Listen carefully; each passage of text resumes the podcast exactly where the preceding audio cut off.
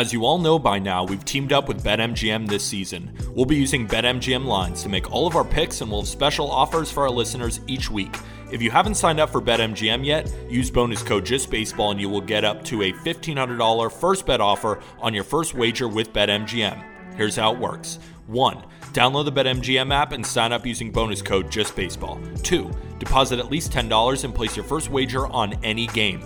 Three, you will receive up to $1,500 in bonus bets if your bet loses. Just make sure you use bonus code JustBaseball when you sign up. Disclaimer BetMGM.com for terms and conditions and must be 21 or older to wager. U.S. promotional offers not available in D.C., New York, or Ontario. Gambling problem? Call 1 800 Gambler in Colorado, D.C., Illinois, Indiana, Kansas, Louisiana, Maryland, Mississippi, New Jersey, Nevada, Ohio, Pennsylvania, Tennessee, Virginia, West Virginia, and Wyoming. Call 877 8 HOPE NY or text HOPE NY to 467 369 in New York. Call 1 800 NEXT STEP in Arizona, 1 800 327 5050 in Massachusetts, 1 800 BETS OFF in Iowa, and 1 800 270 7117 for confidential help in Michigan, in partnership with Kansas Crossing Casino and Hotel.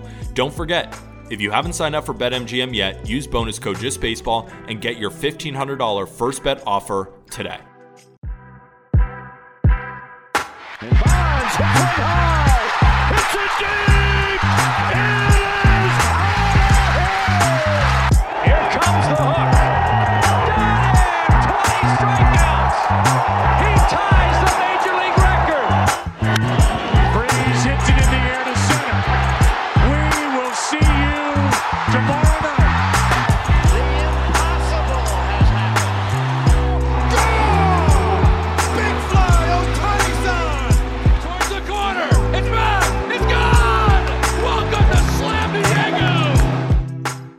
Tuesday, October 24th, and the Texas Rangers are headed to the World Series. We're going to recap that game, and we're also going to recap game six of the NLCS, the Diamondbacks getting a 5 to 1 win. And then we're going to preview game seven, the two best words in sports. That's Jack McMullen. I'm Peter Appel, and it is all brought to you by BetMGM, the king of sportsbooks. Use promo code JustBaseball when you sign up and deposit into your newly created account. Download the BetMGM Sports app on iOS or Android, or visit BetMGM.com. Place your first bet, offer, and receive up to $1,500 back in bonus bets if it loses. If the bet does lose, your bonus bets will be available once the wager is settled. Gambling problem? Call or text 1 800 Gambler. Must be 21 or older terms and conditions apply. Jack, I got my Google Doc up. We're going to go through my stream of consciousness. And remember, I have some takes on there that aren't necessarily good. Yep. They are just things that I threw on to my Google Doc. Yeah, and we love that about you. Um, but what I have to say off the top is I've got to stop pretending that I know ball. Me too. because like I went into today, I went into yesterday, Monday, fully expecting the two opposite outcomes. I Me was too. thinking that Scherzer was going to get dogged and Javier was going to be amazing and the Astros were going to cruise to another World Series and the repeat bid was going to be fully on. I was also expecting the NLCS not to go to a game seven. I was like, okay, Merrill Kelly in Philly again. It was a mutilation. This starting pitching matchup in that same venue was a 10 nothing win for the Phillies the first time. I would th- I wasn't thinking 10 nothing. I was thinking maybe 4-1, 5-1. Not the case. I have to stop pretending. I'm a casual. I admit it. I don't know ball. I admit it. And this is my 2 weeks. Well, I might have to turn to my two weeks too, because not only did I agree with you, I also put my hard earned money on it. Friends of BetMGM, I used the promo code and donated it all right back. I was on the Astros through the first five. That didn't hit, if I'm pretty sure. And I was on the Phillies money line with a same game parlay with Trea Turner to just get a hit. And did he, Jack? No. I don't he think he got a hit. No. No, no, he didn't. Bryce Harper didn't either. Kyle Schwarber, nope. Nick Castellanos, nope. We're going to talk about Diamondbacks versus Phillies at the end, right? Because then we'll do we'll do a recap, then we'll do a preview of Game Seven. let's celebrate the Texas Rangers. The Texas Rangers people are headed to the World Series. Jon Morosi tweeted out it's been over 4,300 days since their last World Series game. They lost 94 games in 2022, and now you only got to win four more to win the World Series. Bruce Bochy was the perfect hire, and we have to get that out of the way right away. And they spent a lot of time on the Chris Young Bruce Bochy dynamic on the Fox telecast during the final couple innings. And Bochy was still active. They said he was managing Team France in the World Baseball Classic qualifiers. If you're managing France in a WBC, that means you still have the itch. I understand like coming out of retirement for Venezuela or the DR or, you know, somebody that's going to go deep, but France, you want to manage still. And this guy's obviously a Hall of Famer. I thought Smoltz nailed it. The the only thing that Bochy did by coming out of quote unquote retirement was delay his Hall of Fame induction. And at this point, Bruce Bochy, if I have the numbers correct, and I'm I'm 99% sure I do, has won 15 of the last 16 postseason series that he has managed. 15 of 16. Three World Series with the Giants. There was a first round exit. And now, in his first appearance back since he won that World Series in 14, he's got his team winning a wild card, winning a DS, and winning a CS. So if my math is adding up, that's 15 of 16 postseason series for a Hall of Fame manager in Bruce Bochy. And just to add on top of that, he's never lost a game seven either. Four and, and 0 in game sevens. And Dusty has lost seven in a row.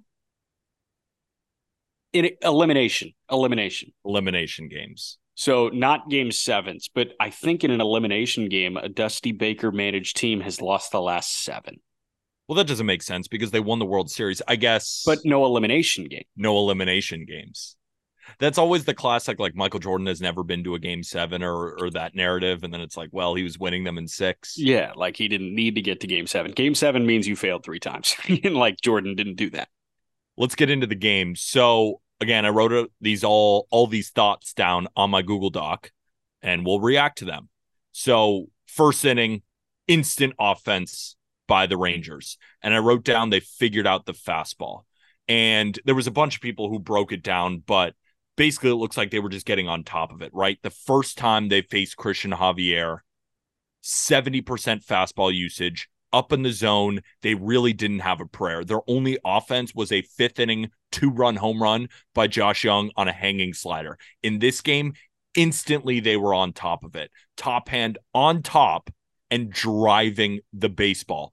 And when you take out Cristian Javier's fastball, he doesn't have that many other pitches to go to, especially because the Texas Rangers were the best team in Major League Baseball against sliders. So they figured out and but to give them a lot of credit though, a lot of teams know that, right? And Cristian Javier came into the playoffs with a 2.08 ERA. He had thrown 11 innings this postseason at a 169. That 208 ERA in 43 innings. That's better than any pitcher that we have in the postseason, right? Zack Wheeler accumulated more innings, but Javier was the shutdown guy. Yeah. We were witnessing before we got into this game a guy who didn't care about the bright lights, a guy who threw a combined no hitter when the Astros were down two to one against the Phillies. But in this game, the Texas Rangers offensive juggernaut took control. They made the adjustment, which a lot of other teams can't make. So it sounds easy, right? Just get on top of his fastball. Nobody else could do it in his 43 innings except for the Texas Rangers. And that's just been the story of this offense. You can get them once, you can't get them twice. Yeah. Javier, it was kind of weird from the jump because it was I don't even think it was a different Javier. I think they just went in with a plan of attack. And he's one of the very few guys where you can know what's coming and you just can't deal with it. And there are, I'm trying to think like fastball oriented guys that do that. Like there are some guys breaking pitches. Like when Scherzer was on, Scherzer's slider during his Nats days, like you could know it's coming and you're not touching it. Mo's cutter, obviously, Rivera's cutter out of the pen, but very few guys fastballs. And I'm thinking Hall of Famers, like okay, there are Hall of Fame fastballs where you can't do anything about it. And in the game right now, I think Strider's fastball falls into that category. Like there are days where you just won't touch his fastball. But the Rangers, for them to make that tangible adjustment against Javier's fastball, I don't know. Like there are $15,000 pitching machines that will spit out like high IVB fastballs to them. I it's almost a matter of time before they get to a fastball dependent pitcher, but the Rangers are just that good. And the swing that did it for me was literally right away. And it was Corey Seager with the ump cam. The ump cam is awesome. Awesome. The ump cam was best used in that situation. A for the aesthetic beauty of the ball flying off his bat to right center. Seeing that was a work of art, but also seeing how he managed to get to that upstairs heater. I was like, okay, this guy knew exactly what was coming and he didn't miss it. And that was the beginning of the end for Cristian Javier. It was the beginning of the end. He only recorded a couple of outs before he got yanked immediately. But it was so funny too because I was looking and I was like, well, Cristian Javier looks like he's throwing hard. Is there something off with him? Right? Framber Valdez against the Rangers, velocity on that on that sinker was down, curveball spin rate all down. So it's like, all right, didn't have it that day. Javier's fastball velocity was up 1.2 miles an hour from average. His slider velocity up 1.6. Javier had given up two hits on a hundred fastballs thrown this postseason. He gave up three against the Rangers, throwing it 15 times. That was reported on the broadcast, I think, by Verducci. But regardless, what an amazing stat. So there's nothing really here to blame Javier for in terms of, oh, he just didn't have it that day. You know, the Rangers got him, you know, on a tough stretch. No, no, no. He had his full stuff and and that's what I wanted to make clear too is that nobody has been able to just to adjust against Cristian Javier in the playoffs except for the Rangers. So it's easier it's way easier said than done. And for the fact that they just got on him like that, I mean the game was over at that point, Jack. Yeah. Um, by the way, 12 of his last 13 postseason series. That's the Bruce Bochy number. It, for some reason, I just couldn't add. And I was like, four, no, three.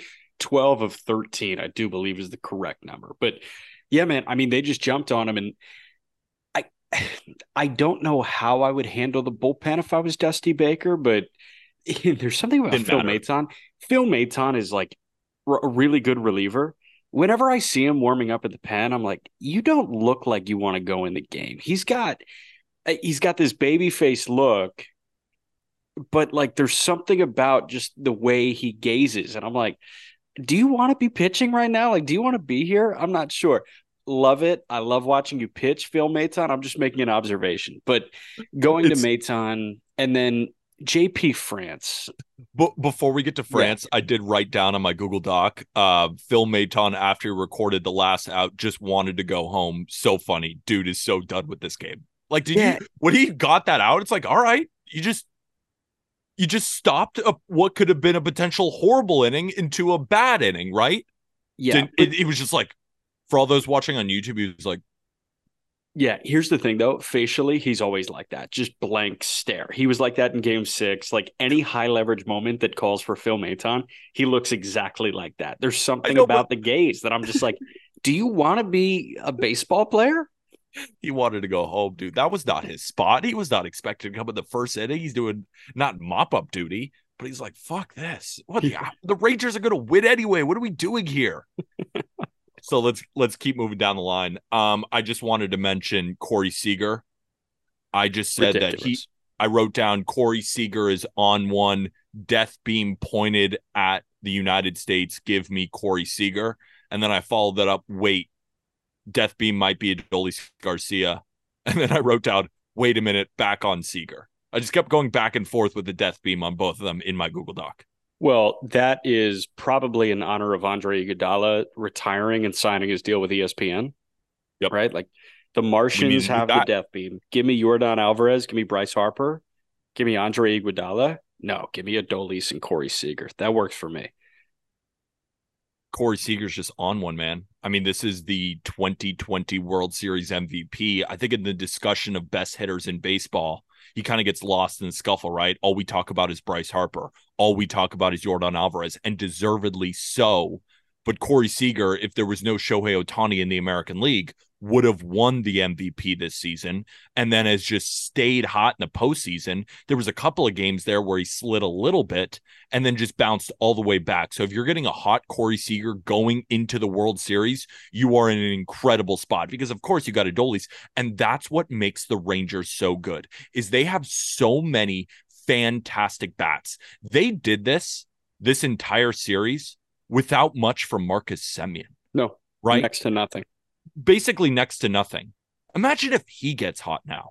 They have so many professional, incredible hitters that they only need three or four of them hot at a given time. Because when Josh Jung and Leody Taveras at the bottom of your lineup are hitting, how about Travis Jankowski? Like shout out Travis Jankowski just coming in and getting a base knock. Like he, he I would take Travis yeah, Jankowski over any bench bat Major League Baseball right now. He could be a starter. This offense is just overwhelming and it starts with Seager and it starts with the Adolis. And if Marcus Semien has a great World Series run, this series is going to be over in five because they're just going to hit too much. Well, to tie a bow on the Seager point, he had it in the wild card series, and then he didn't at the end of the DS and the beginning of the CS, to be honest. And now he's got it again. So he's ridden like he's been on the suspension bridge so far this postseason, and here's to hoping it's not a roller coaster and he just continues to climb up. Because if he replicates what he did the last couple of games in the World Series, if you get anything from Marcus Semien, it's probably Goodnight Moon, regardless of who comes out on the National League side. Because yes, Leody Taveras, yes, Josh Jung. How about Evan Carter, man? Like, how about Mitch Garver and Jonah Heim taking them through game six. How about all of them? How about just literally all of them? Like I'm mentioning other guys. I'm mentioning other guys just to mention them, but you're I'm you're right. How about Evan Carter? How about Jonah Heim? How about all of them? They're all amazing. Also, like what Garver took 98 on the rib cage from Bryan Abreu. Just and then and then Chas McCormick took 104 on the back of his knee from Foolish Baseball when Chas McCormick got hit by 104 from Aroldis Chapman. First of all, I wrote down that would kill me. The fact that he got up is the best thing the Astros did. So here's here's what I think would happen. I think that my entire leg, and I'm blanking on the bone, and like it sucks femur? because I'm at my girlfriend's apartment and she's in med school, and she would absolutely tell me like femur, girlfriend, girlfriend flex, flex, for, for sure, and it's a femur. Femur, yeah, I think it's femur. Might yeah, be you don't need her. Or fibula. I, you got me. You got me. Got you. Um, I think my femur would actually dissolve into a fine powder and then just blow away in the wind. I would go to the hospital and they would have to wake me out of a coma. And they'd be like, Peter, you're not in a coma. You just got hit on the leg. I wouldn't wake up for at least a year. Yeah. No, I'm I'm out. I would view nope. that as like a good excuse to take a nap, though. like just like, yeah, I need I need to kind of chill for a minute. I, I need a break. I mean, this that was way too much. So that was the second highest hit by pitch since 2008 in the pitch tracking era, trailing only Jordan Hicks with a 104.3 when he hit AJ Pollock back in 2018. And what I will say is every other one of his pitches was 101, right? That was the highest pitch that he threw that day. 103.7 straight at him. No, that was, you know what that was? That was speed pitch. That was like, I'm a couple beers deep. I'm at the center field concourse, and it's time for eight. me to set a record. We're up eight. Fuck it. I'm drilling you. And I know that sounds bad, what I just said, but I do think he drilled him on purpose. I and you know what? It's no, okay. No, no, he might have, and it's okay. No, no, no. Why I mean, Chas was, McCormick? I know, but it was two and a half mile an hour there faster. Nine, right no, at him. No, no, no. There are nine Maybe. guys in the batting order. I think Chas McCormick is the twelfth guy that I would hit. It's a good there's, point. There was no, no reason, reason, to do it. There was no reason to do it. Just like Bryan Abreu when he hit Adolis Garcia, there was reason to do it. I still don't think it was intentional. No. I just know Chapman well, and I feel like he was looking for a lick because why did it, that go two and a half miles an hour faster than his other fastest pitch no. straight at him? I'm That's what you, I thought it was initially. pitch thing. It was like, oh, now's the time for me to like really uncork. Okay, so I wrote it down on my Google Doc, and it's one of these takes that I don't delete anything. It is straight from the dome, and I write it down and I talk about it on the show. I did write down Chapman definitely just hit Chas McCormick on purpose. No. Comma, I respect it. I did write that down. I don't stand by it, but I did write it down technically. Bro. So that was a thought in my mind. I think this is a great opportunity to learn how to use the backspace key on your keyboard. I don't do that.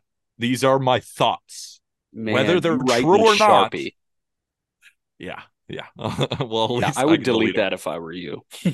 Yeah. Uh producer, can you delete that from the uh Got from you. the podcast, please? Got you, man. Um, so a couple other things. You know how I always do the game was over at this point? I Yeah. continually do that where I just say based on momentum, that is a pivotal point in the game. And if it doesn't go that team's way, it's probably over. Can I guess? You tell me, yeah, go ahead and guess. uh, when Dusty Baker made the move to JP France. Well, yes, I have something about JP France later, but it was the Michael Brantley double play, right? It's 3 0, Astros score run, and you're like, holy shit, this is just going to be one of those 10 8 games, right? Astros are getting that momentum back. Max Scherzer getting that double play on Michael Brantley to strand runners on first and third. I was like, that was why you traded for Scherzer. And I know that doesn't make a lot of sense, but it was just like that was a big balls pitch to a guy who did struggle this postseason overall, right? Hit under 200. But at the same time, if Brantley gets a hit there, the Astros could have won this game, right? You drive in another run. It's a one run game. Bullpens are managed differently, right? But you get him there, and that just took the crowd out of it. And once they officially kind of took the crowd out of it, that's when I felt like the game was over. And then it was mega over when JP France entered. So there were two points where I thought the game was over. And like the concrete one was Nathaniel Lowe again, just beyond the reach of Kyle Tucker in right field. Like that guy couldn't catch a break all postseason long. I feel terrible for Kyle Tucker. Do you?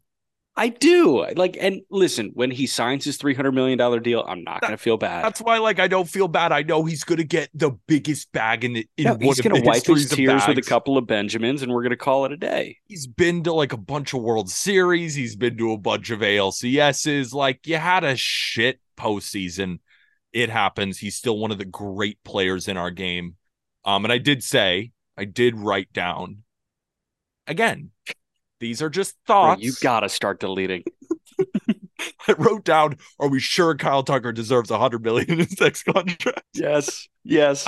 I think he deserves 3x that. But no, like if you think that the Yankees need Kyle Tucker on a two year, $25 million deal and it's a Approve club it option for year Approve two, it deal. Yeah. No, I agree. I, I understand where you're coming from, but let me just like smack some sense into you.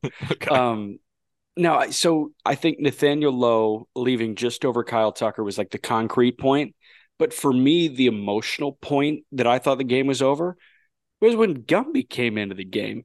Montgomery on short rest. He threw what, 82 pitches on Friday?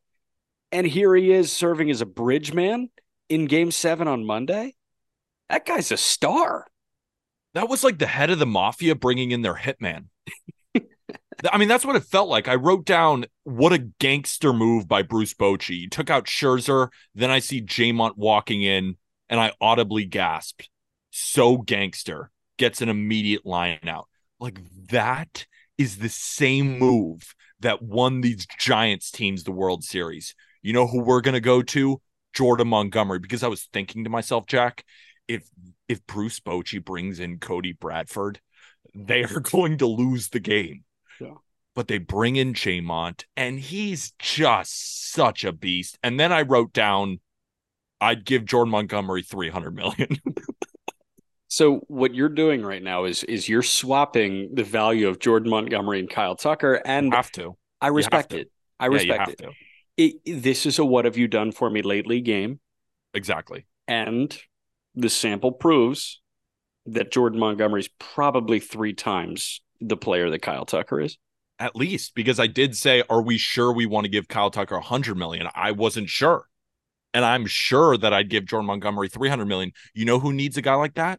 The Yankees should look into Jordan Montgomery's services. Uh, did you see that? Speaking of the Bochy thing and turning to a couple starters, did you see the Buster Olney tweet that Madison Bumgarner texted Bochy this morning and was like, "I'm ready to pitch if need be."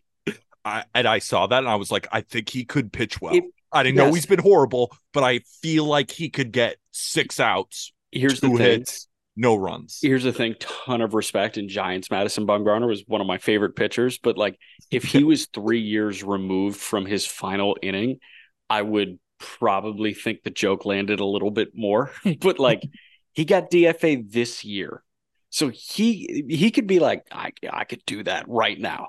No, you can't.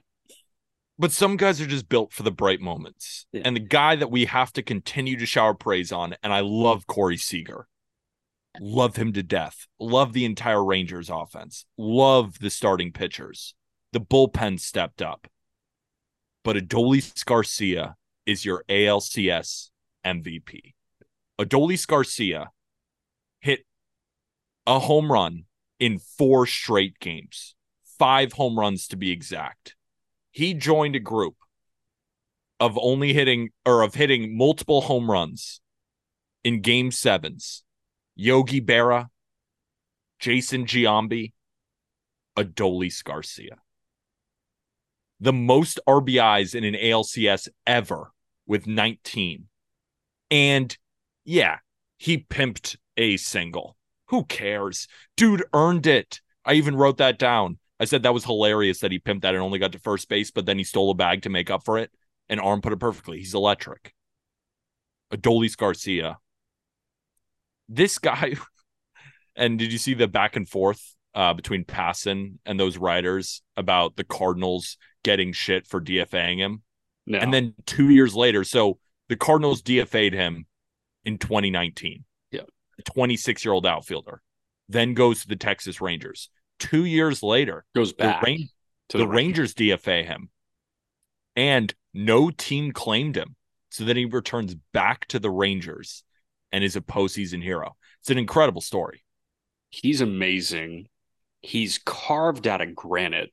Like that guy looks different in a baseball uniform than the other guys that were on the field. Yordan Alvarez in a different way, but Adolis Garcia is like, wow, man, like you've done P90X every day for your entire life, huh?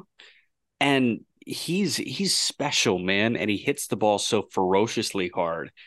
And we talked about it a little bit on yesterday's show. One of the notes that I had when he was 0 for 4 with four punchouts in game six was Adolis Garcia has never been a villain before, and it's pretty clear because he was the villain going into Houston in game six. And what does he do? His first four plate appearances, he punches out. But here's the thing about an ALCS MVP or a series MVP they can have a shit game until the eighth inning, until the ninth inning. And this turns on a dime. So a grand slam wipes away your golden sombrero day. And game seven was the cherry on top of an already delicious cake, but he put like some great icing on it too in game seven. Yeah, I don't think a sundae is a good enough term for him. It's like if you sprinkle like some cocaine on top of that sundae, just freaking electric. I wouldn't know, know. just- I'm not sure how you would know. Yeah, me neither. Um, let's talk about Josh Sborz. Let's talk about Josh Sborz for a second. What was our gripe with the Rangers, right? If there was any holes, it's their bullpen, right? We knew Eovaldi would be great. We knew Jordan Montgomery would be great. We assumed that Scherzer would fill some sort of role. We knew the offense would be amazing, and we knew that the manager would be great. But a couple of guys stepped up, Yeah. notably Jose Leclerc in that closer role. But Josh Sborz in the playoffs, eight and two thirds, two hits, one earned run, seven strikeouts for Josh Sborz, their seventh inning guy.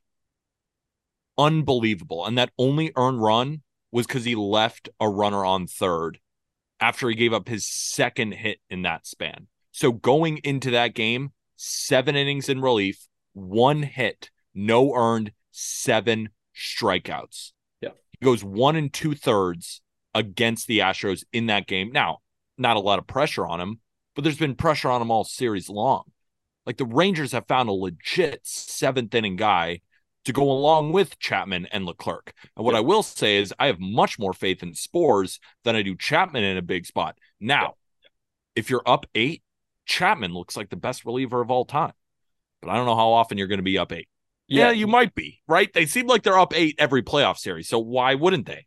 Right. Like I, I would say not often, but I don't know. Smoltz put it best. Expect the unexpected with this series. And I just consistently expected what was expected, and I got burnt left and right.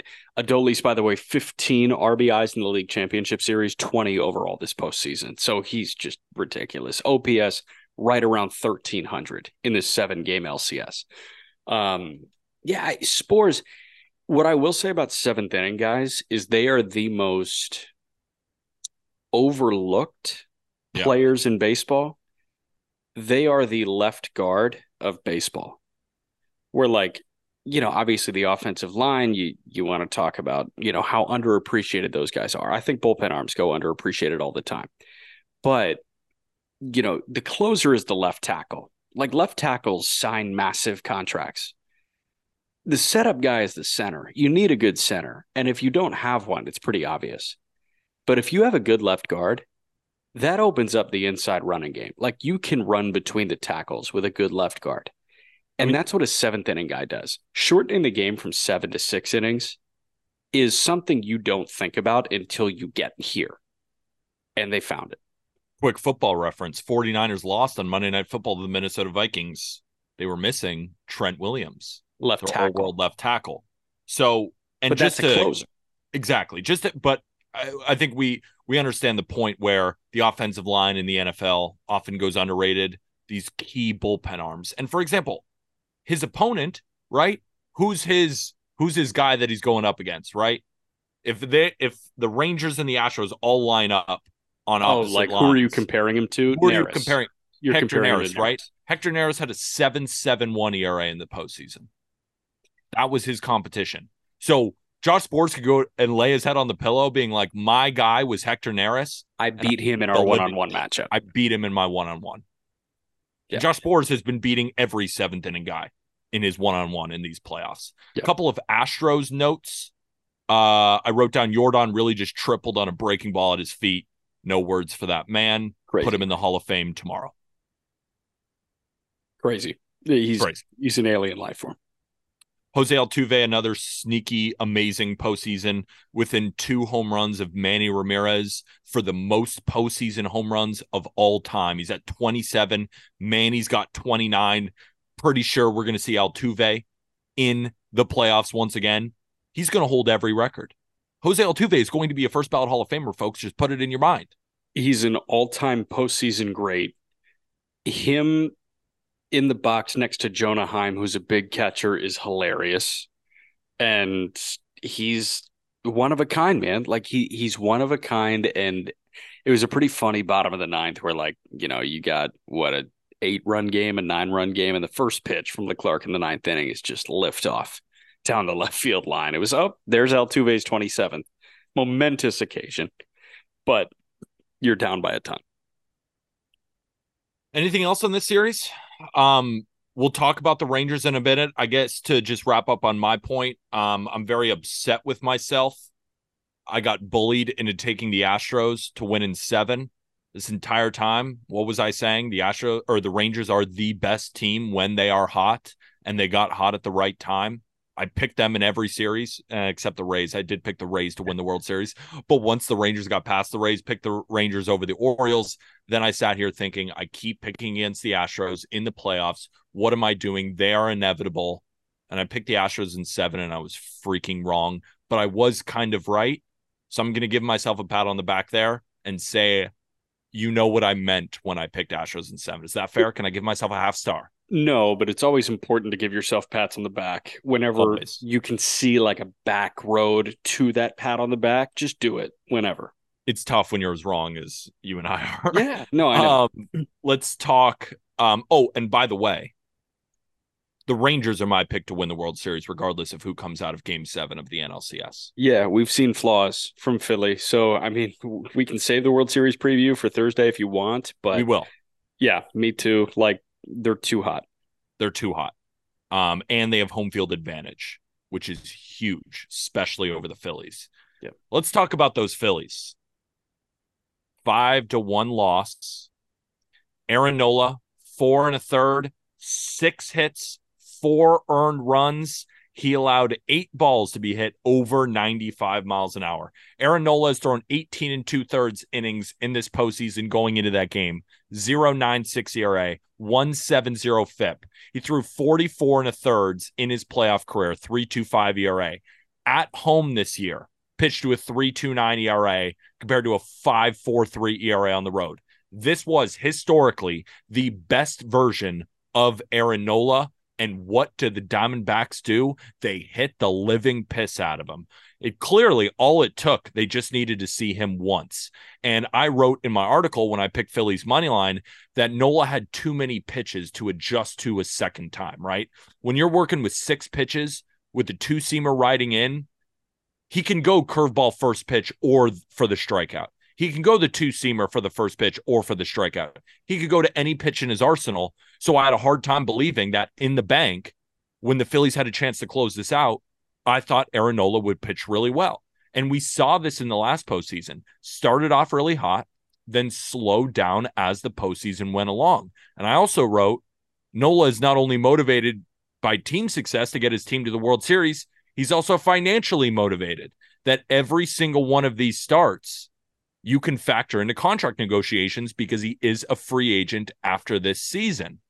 That is not a start he will want to remember when him and his agent go talk to teams this winter. For sure. Before we get to this NLDS, looks like Dusty Baker's done. Looks Whoa. like he might have just retired. Whoa. Huh.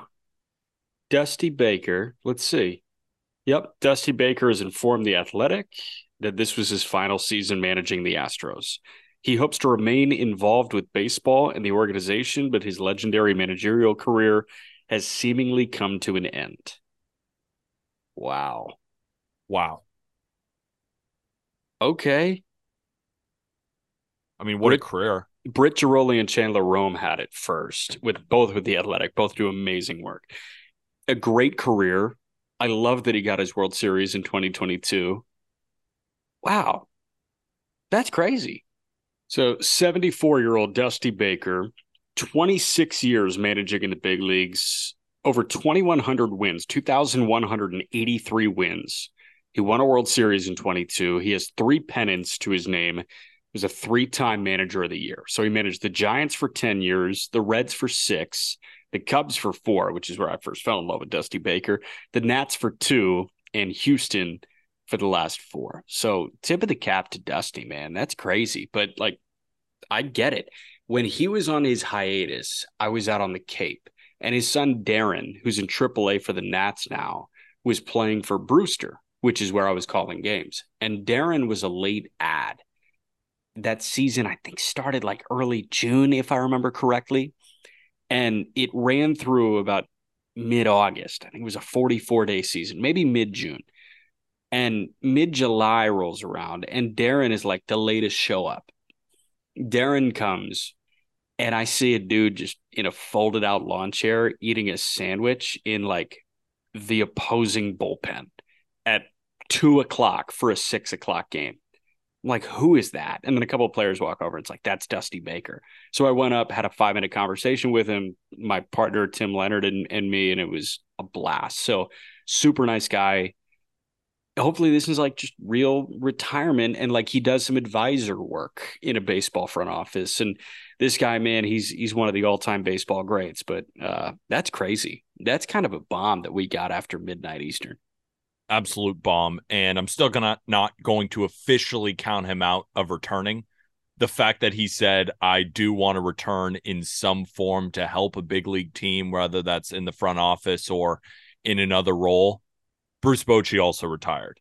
Like these guys are legends of the game. It could be officially he's gone, which would stink for baseball. He makes baseball better as a person, as a manager.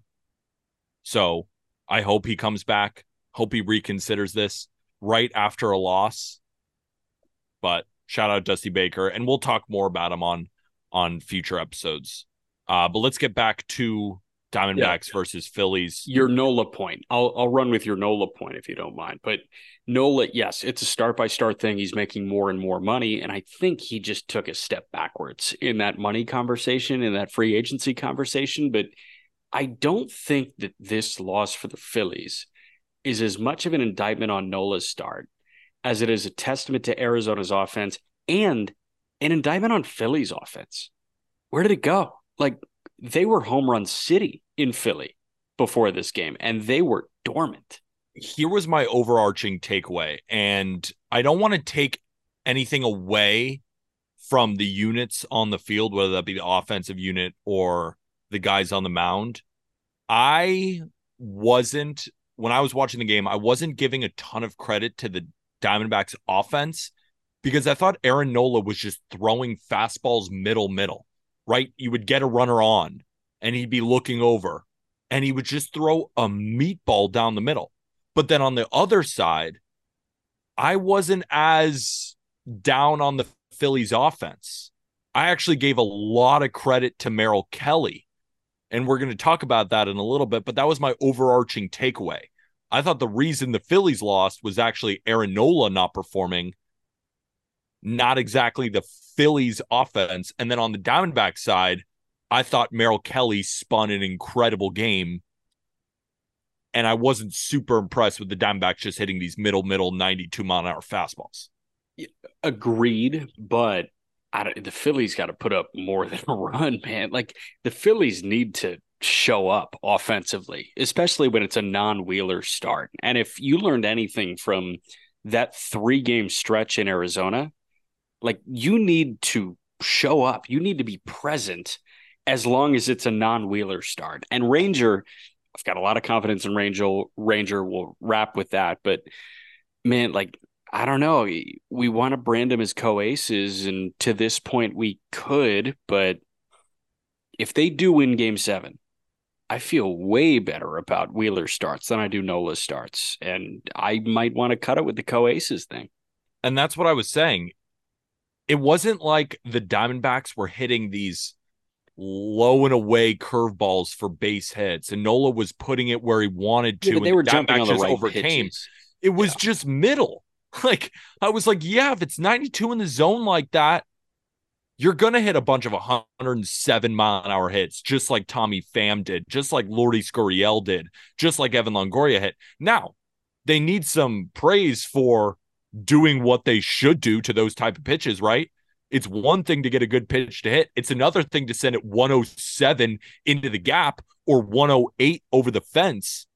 But the player I really, really want to highlight here, because I didn't give him his flowers in that first start, because Aram said, you know, outside of a few mistakes, I thought Merrill Kelly pitched well. And I kind of disagreed because I was like, when you give up three home runs in a start, like, yeah, he didn't give up that many hits, right? Three home runs on three hits in game two.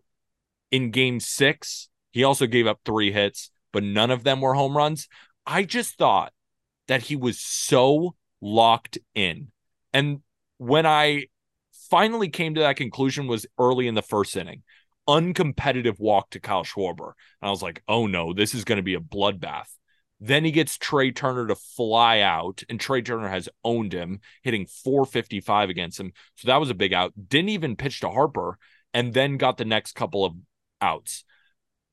On one side, Kelly made incredible adjustments. The Phillies were jumping all over his four seamer, attacking on the first pitch, just like they did with Gallen. So, what did Kelly do? He made an adjustment, started going off speed first, upped his sinker usage. Normally it's at 12%, upped it to 23%, right? Clear plan of attack against the Phillies. While the Phillies never adjusted, they weren't getting that same recipe that they saw in game two, and then they just folded. So instead of seeing 94 mile an hour four seamers, they were seeing 93 mile an hour sinkers. He was on the black. I thought he was methodical. He preyed on a Phillies team that didn't seem to have a great approach up there. And he does what Merrill Kelly does. If you don't have a great approach against him, he is going to eat you alive. He is built on arguably, I know the walks are there, but it's hard not to say that this guy's some of the best command in Major League Baseball with multiple pitches, just kind of putting it wherever you want. And an over aggressive team like the Phillies, when they fall into that Merrill Kelly trap, you wake up and it's the sixth inning. And he did exactly that. I thought he was fantastic. He faced 21 hitters. I thought he should have faced 27. That was premature. Talk about that as well. So Merrill Kelly walks into the dugout when Torey Lovullo says, Yep, you're done. Thank you. Handshake. Yeah. And Merrill Kelly, you can hear what he's saying, not exactly on audio, but you can definitely hear it, you know, if you read his lips. And he says, I just struck out the two best hitters in their lineup. What are we doing here? And Torey Lovullo said, You know what? You're done. If I was Kelly, I would have been so pissed. So pissed. Multiple reasons. Looking forward to game seven. Hey, we're winning. I can keep going. I feel great. I'm the guy. I'm our stud. We have Gallen and we have me. And then Brandon Pfaadt is developing, but like we're the guys. Let me get some run here. They can't hit me. It was really unfortunate. I thought Torey Lovullo did not make a good decision because then he put in more bullpen arms than he needed to, right? Used all the key arms. Now they'll be available in this game, but they would have been a little bit fresher. Mm-hmm. I thought it was a really bad move. Thankfully, it didn't matter for this game, but it could prove to be the difference in game seven. There are four guys that I want to turn to in this bullpen in game seven. Like top four on my bullpen depth chart. Sewald is one, Ginkel is two, Thompson is three, Saalfrank is four. Yep. Guess which four they used? All of them. Every single one. And Ryan Thompson had to get four outs. And I get he it. Did in 15 pitches. Yeah, like they'll be okay. But the fact of the matter is, you didn't need to do that. I I agree. think what Torey And- Lovullo was doing is like, we need to get to game seven first, put in our best guys. Like, we need to win now. And I get that, right? For sure. There is no tomorrow if you were to blow it. However, taking out Merrill Kelly there, I, I, I don't know the reasoning because it's not like he's pitching tomorrow. We've had this conversation twice, all postseason. It just happens to be with the same team and the guy that starts tonight in game seven. Thought Pfaadt got a premature yank, and now Kelly gets a premature yank. And it hasn't burned them yet. It's those decisions that just kind of stick around forever. Blake Snell sticks around forever. Jose Berrios in the wild card series. It's going to stick around for a minute. Obviously, it's not like a you know huge moment. It's not a CS or a World Series, but I'll remember that John Schneider pulled the plug on Berrios early. It's it's these kind of things that like they just stick with a fan base. It's like, why didn't you go with Merrill Kelly? And listen, ninety nine point nine percent of it is forgiven when you win the ball game. Yeah. But if somebody looks rusty tomorrow, or if somebody looks, you know, like a little tired tomorrow, we're going to say, hey, you know, like Kelly probably could have given you five more hitters. easily. I thought he could have gone a lot longer, Yeah. right? When Kelly exited the game, 90 pitches. Mm-hmm. Could have gone 110. Could have easily gotten you another inning. Why? I get Why it. not? I, I get not rolling him out there at 90, but like let him get to 100. Have him give you two more outs. I think he can give you two more outs. I would have sent them out there for the entire sixth inning until stuff started to unravel. And maybe that's why I'm sitting in this chair right now talking on a podcast and not a major league manager. But I remember in the moment I said, there is no reason to take him out. Yeah. Well, let's go back to Nola for a second. And instead of beating up on Nola, I do want to give these Diamondbacks a lot of credit on offense because, like I said, it's one thing for Nola not to be on his game. Nola not on his game can still be effective.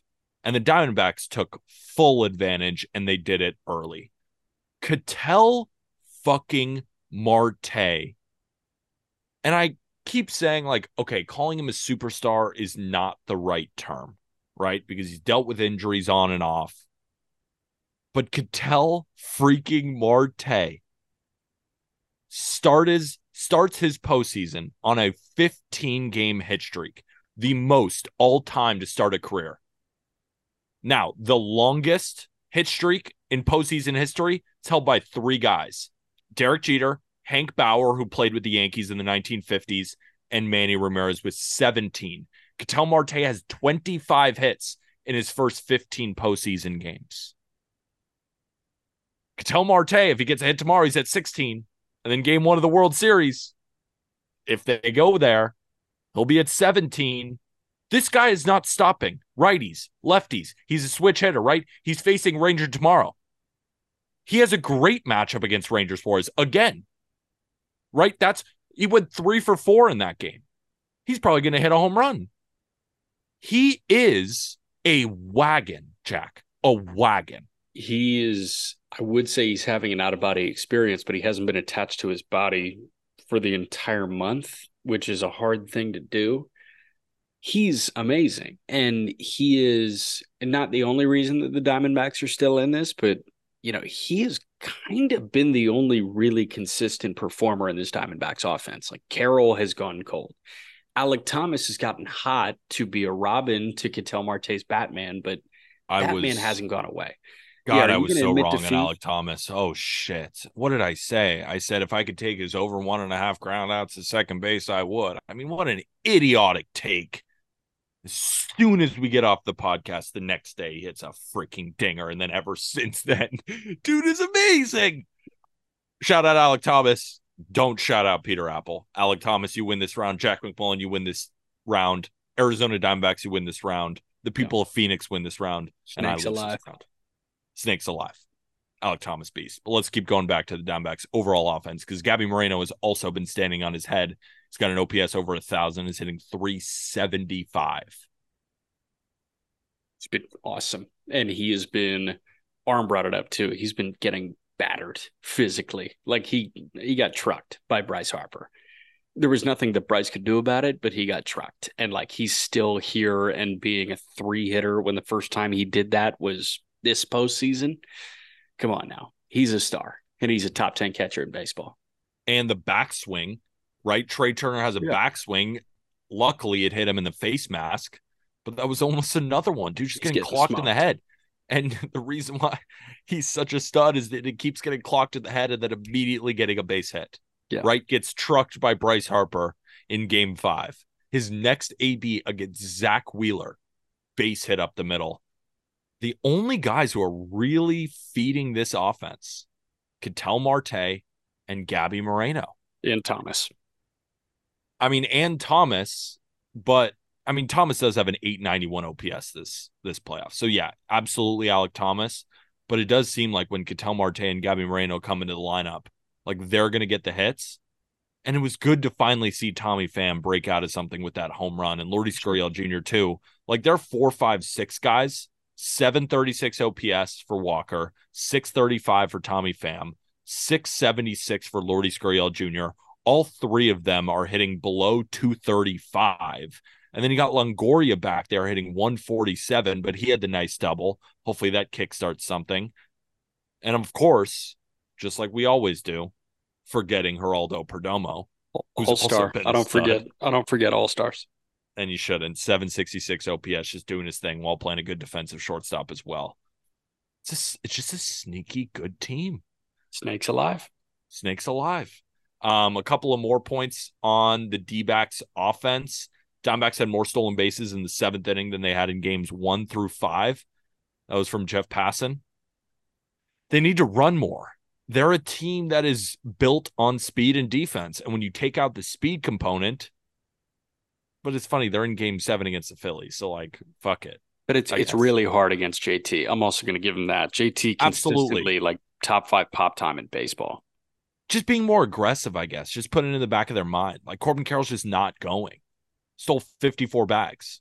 Like in the in a regular season Phillies game, pretty sure you'd try against JT Realmuto, right? But in the postseason, he seems apprehensive. It's a postseason. Like you just don't want to relinquish base. I I don't know. It's it's a tough one, and that's why we're not managing. That's why we're not managing. Um yeah, just again, I, I wrote down a bunch of points where I just saw middle middle fastballs from Nola and the D backs were just doing damage. Nola wasn't nearly as precise as he normally is. This guy lives on the corners with six different pitches, and when he's middle, he's very hittable. And the Diamondbacks just jumped all over him. This game didn't really have a lot of, you know, crazy highlights. The Diamondbacks took an early 3 0 3 0 lead. The Phillies got one back. There was one run scored in the fifth by the D backs, one in the seventh, and that was it. 5 1 win. What we will say is, again, Kyle Schwarber 0 for 2. Had a couple of walks, though, but 0 for 2. Trea Turner 0 for 4. Now, Turner has been excellent. Right, he's rocking an 1100 OPS this postseason. So, and he almost hit a home run in that first AB, but he did go 0 for 4. Bryce Harper 0 for 3. And he's been quietly slowing down a little bit ever since they left the bank. Now, Bohm finally had a couple of hits, two for four. So that's a bright spot. Bryson Stott, one for four. JT Realmuto, one for four. Castellanos, oh over. And then I also wrote down Brandon Marsh is the only Phillies hitter who wants it. He really Two. wants it. Like helmet off before the tag was applied to him at second base. He wants it bad. Two for four day from him. He's hitting 350 in these playoffs. And unfortunately, Johan Rojas is an auto out. Now he's playing incredible defense in center field. I don't think the Phillies care what he does offensively. It's kind of like with the Astros and Martin Maldonado. As long as you play your position, we're fine. But the reality is he has a 283 OPS. Yeah. And it does stink when your nine hitters and auto out. Compare that to the D backs. Geraldo Perdomo is anything but an automatic out. He's been one of their best hitters, lengthens the lineup. But if you can get past Marsh, you kind of have an auto out, and then you go to Schwarber. Think about the team that won on the American League side. Which nine hitter was objectively way better? Leody Taveras would hit like fifth for the Phillies. Yeah. Eh, I mean, Bohm's hitting cleanup, but Castellanos is hitting seventh. It's just it's it's interesting lineup construction. So he'd probably hit leadoff or ninth. he, he he might, but what I am saying is Leody Taveras in this postseason right now has a Leody Taveras has a 744 OPS, and that's going 0 for 5 in his last game. That's 744 OPS on the Phillies right now. Sixth. Yeah, would rank below Marsh, Castellanos, Harper, Realmuto, Harper, Turner, Schwarber. Seventh. So it'd be the seventh best hitter on the. There we go. I took a lot of time to just make a nothing point. It's okay. It's okay. You know, it's late. It's 1235. Predictions? I just had a couple of points, more points. Saalfrank, I think he's really good. I just, that's what I wrote down. I, I wrote down Saalfrank is so good and I really don't understand it. 92 mile an hour sinker with an 84 mile an hour curveball very limited time in the regular season and now he steps up as this like like when he comes in you know just that feeling you get when a reliever comes in where you feel good kind of against whoever yeah i have that feeling about Saalfrank and i don't know why posted a 72% ground ball rate in like a couple of innings in the regular season now he's coming in he's the seventh inning guy and he's shoving and i'm like yeah i believe in this i don't know why but it's a hard sinker and guys just hit it straight into the ground if it works, so it works, man. this diamond in the rough guy. If it works, it works. 26 year old from Fort Wayne went to IU. Um, he was like a great reliever because he didn't allow fly balls in the two most hitter friendly environments, maybe in professional baseball, in Amarillo, in Reno. This guy, 33 and a third innings in Amarillo, 23 hits. He had a 270 ERA. I know as a reliever, but like you have to understand Amarillo may be the most hitter friendly environment in minor league baseball. It's zero gravity there. Like when you see a 500 foot homer in the minor leagues, chances are it came at Hodgetown, the home of the sod poodles. And this guy was a sub three reliever in Amarillo. So those ground balls, they'll be around forever. Shout out to Saalfrank. Um, Saalfrank. Speaking, speaking about homes, Citizens Bank will host its first game seven in its 140 year history. Brandon Pfaadt toes the rubber against Ranger Suarez to win it all. Jack McMullen, let's make a prediction. Who you got? Yes. Um, so Citizens Bank Park. I do want to clarify something because there was a very famous ballpark in Philly that I'm blanking on right now. It opened in 2004 but the Philadelphia A's played somewhere like I don't know. It's one of those. I it's probably one of those like classic MLB the Show stadiums that you can hit on. It was in Rome at the Coliseum. Oh yeah, Yeah. Um, not Athens. It was Rome. You know what I mean. Got you. No, it no Rome. That's I'm where not- the Coliseum is. I, is. am not a with you. wordsmith. I'm a ball knower. No, but like you are a wordsmith too. You're a geography knower. Um, but those are the two options, either Athens or Rome, if you're gonna go that that far back. Um, okay. Serious now. Game seven. At Citizens Bank Park. It's an 8 p.m. first pitch on the East Coast. It's gonna be dark. It's gonna be a little chilly. There's gonna be a ton of towels in fans' hands. They're gonna be whipping around like crazy. Decibel City is a real thing that place is going to be the most electric environment you could possibly concoct for a baseball game. And they will send a guy with an ERA in the low ones in the postseason in his career, in the mid ones in his in his career in the postseason, and Ranger Suarez to the hill. And that is exactly why I'm going with the Arizona Diamondbacks. Everything in my being is telling me that the Philadelphia Phillies are going to win this game and I've been wrong all the freaking time this postseason, and I'm sick of it. And you've got Brandon Pfaadt, who looked great in game three, but that was in Arizona. Like Brandon Pfaadt has no business shoving in game seven on the road in the best environment in baseball. But that's why he's going to. So Diamondbacks, strictly because it goes against every ounce of my being and and what I think as a strategic baseball mind, the Arizona Diamondbacks have something really special going on. And sometimes I gotta scrap the the bullshit. Sometimes I gotta scrap like the baseball knowledge and just say like there's something special. And there was something special that took the uh, took the Rangers to the World Series. And I think there might just be something special that takes the Diamondbacks to the World Series. I love that you made that prediction. And I was leaning that way in the fourth inning. Then I'm getting to the fifth. And I wrote this down on my Google Doc and I wanted to save it for the prediction. I think when they took out Merrill Kelly, that is going to bite them in the ass in this game. I think the lack of rest from those bullpen arms, Philly seeing them two days in a row, I think it's going to be low scoring but I wrote down I think the Phillies advance to the World Series, winning this game three to two. I think Brandon Pfaadt deals. I think Ranger Suarez deals. I think this is one of those 1 1, 2 1 games after five.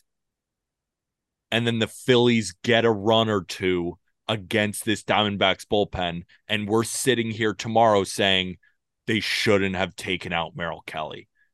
Before that happened, I thought the Diamondbacks grabbed the momentum. Getting a win like that is big at Citizens Bank Park. Torey Lovullo comes out and says, We're not going to get our ass kicked going across the country. Delivered on that in that game.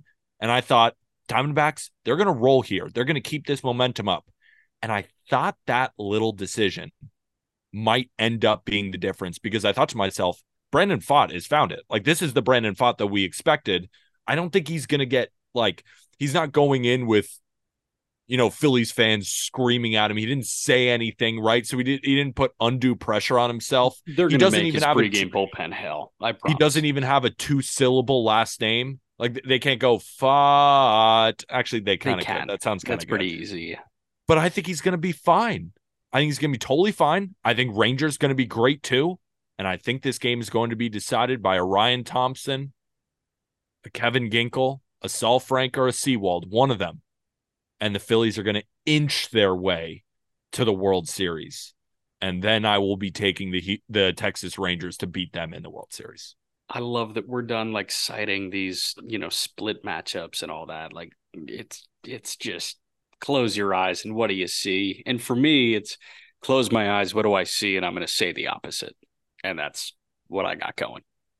I'm still rolling with what I see. I'm gonna I'm gonna I'm gonna keep rolling with that because you know if you're gonna be wrong all the time, at least go out with the punches. What I will say is the picks were hot. Six and one in the last seven until the shit bag that I had. But we'll make it back. And it's all brought to you by BetMGM, the king of sports books. Use that promo code if you want to play along with. Also, get yourself some Just Baseball merch. I got the hat on.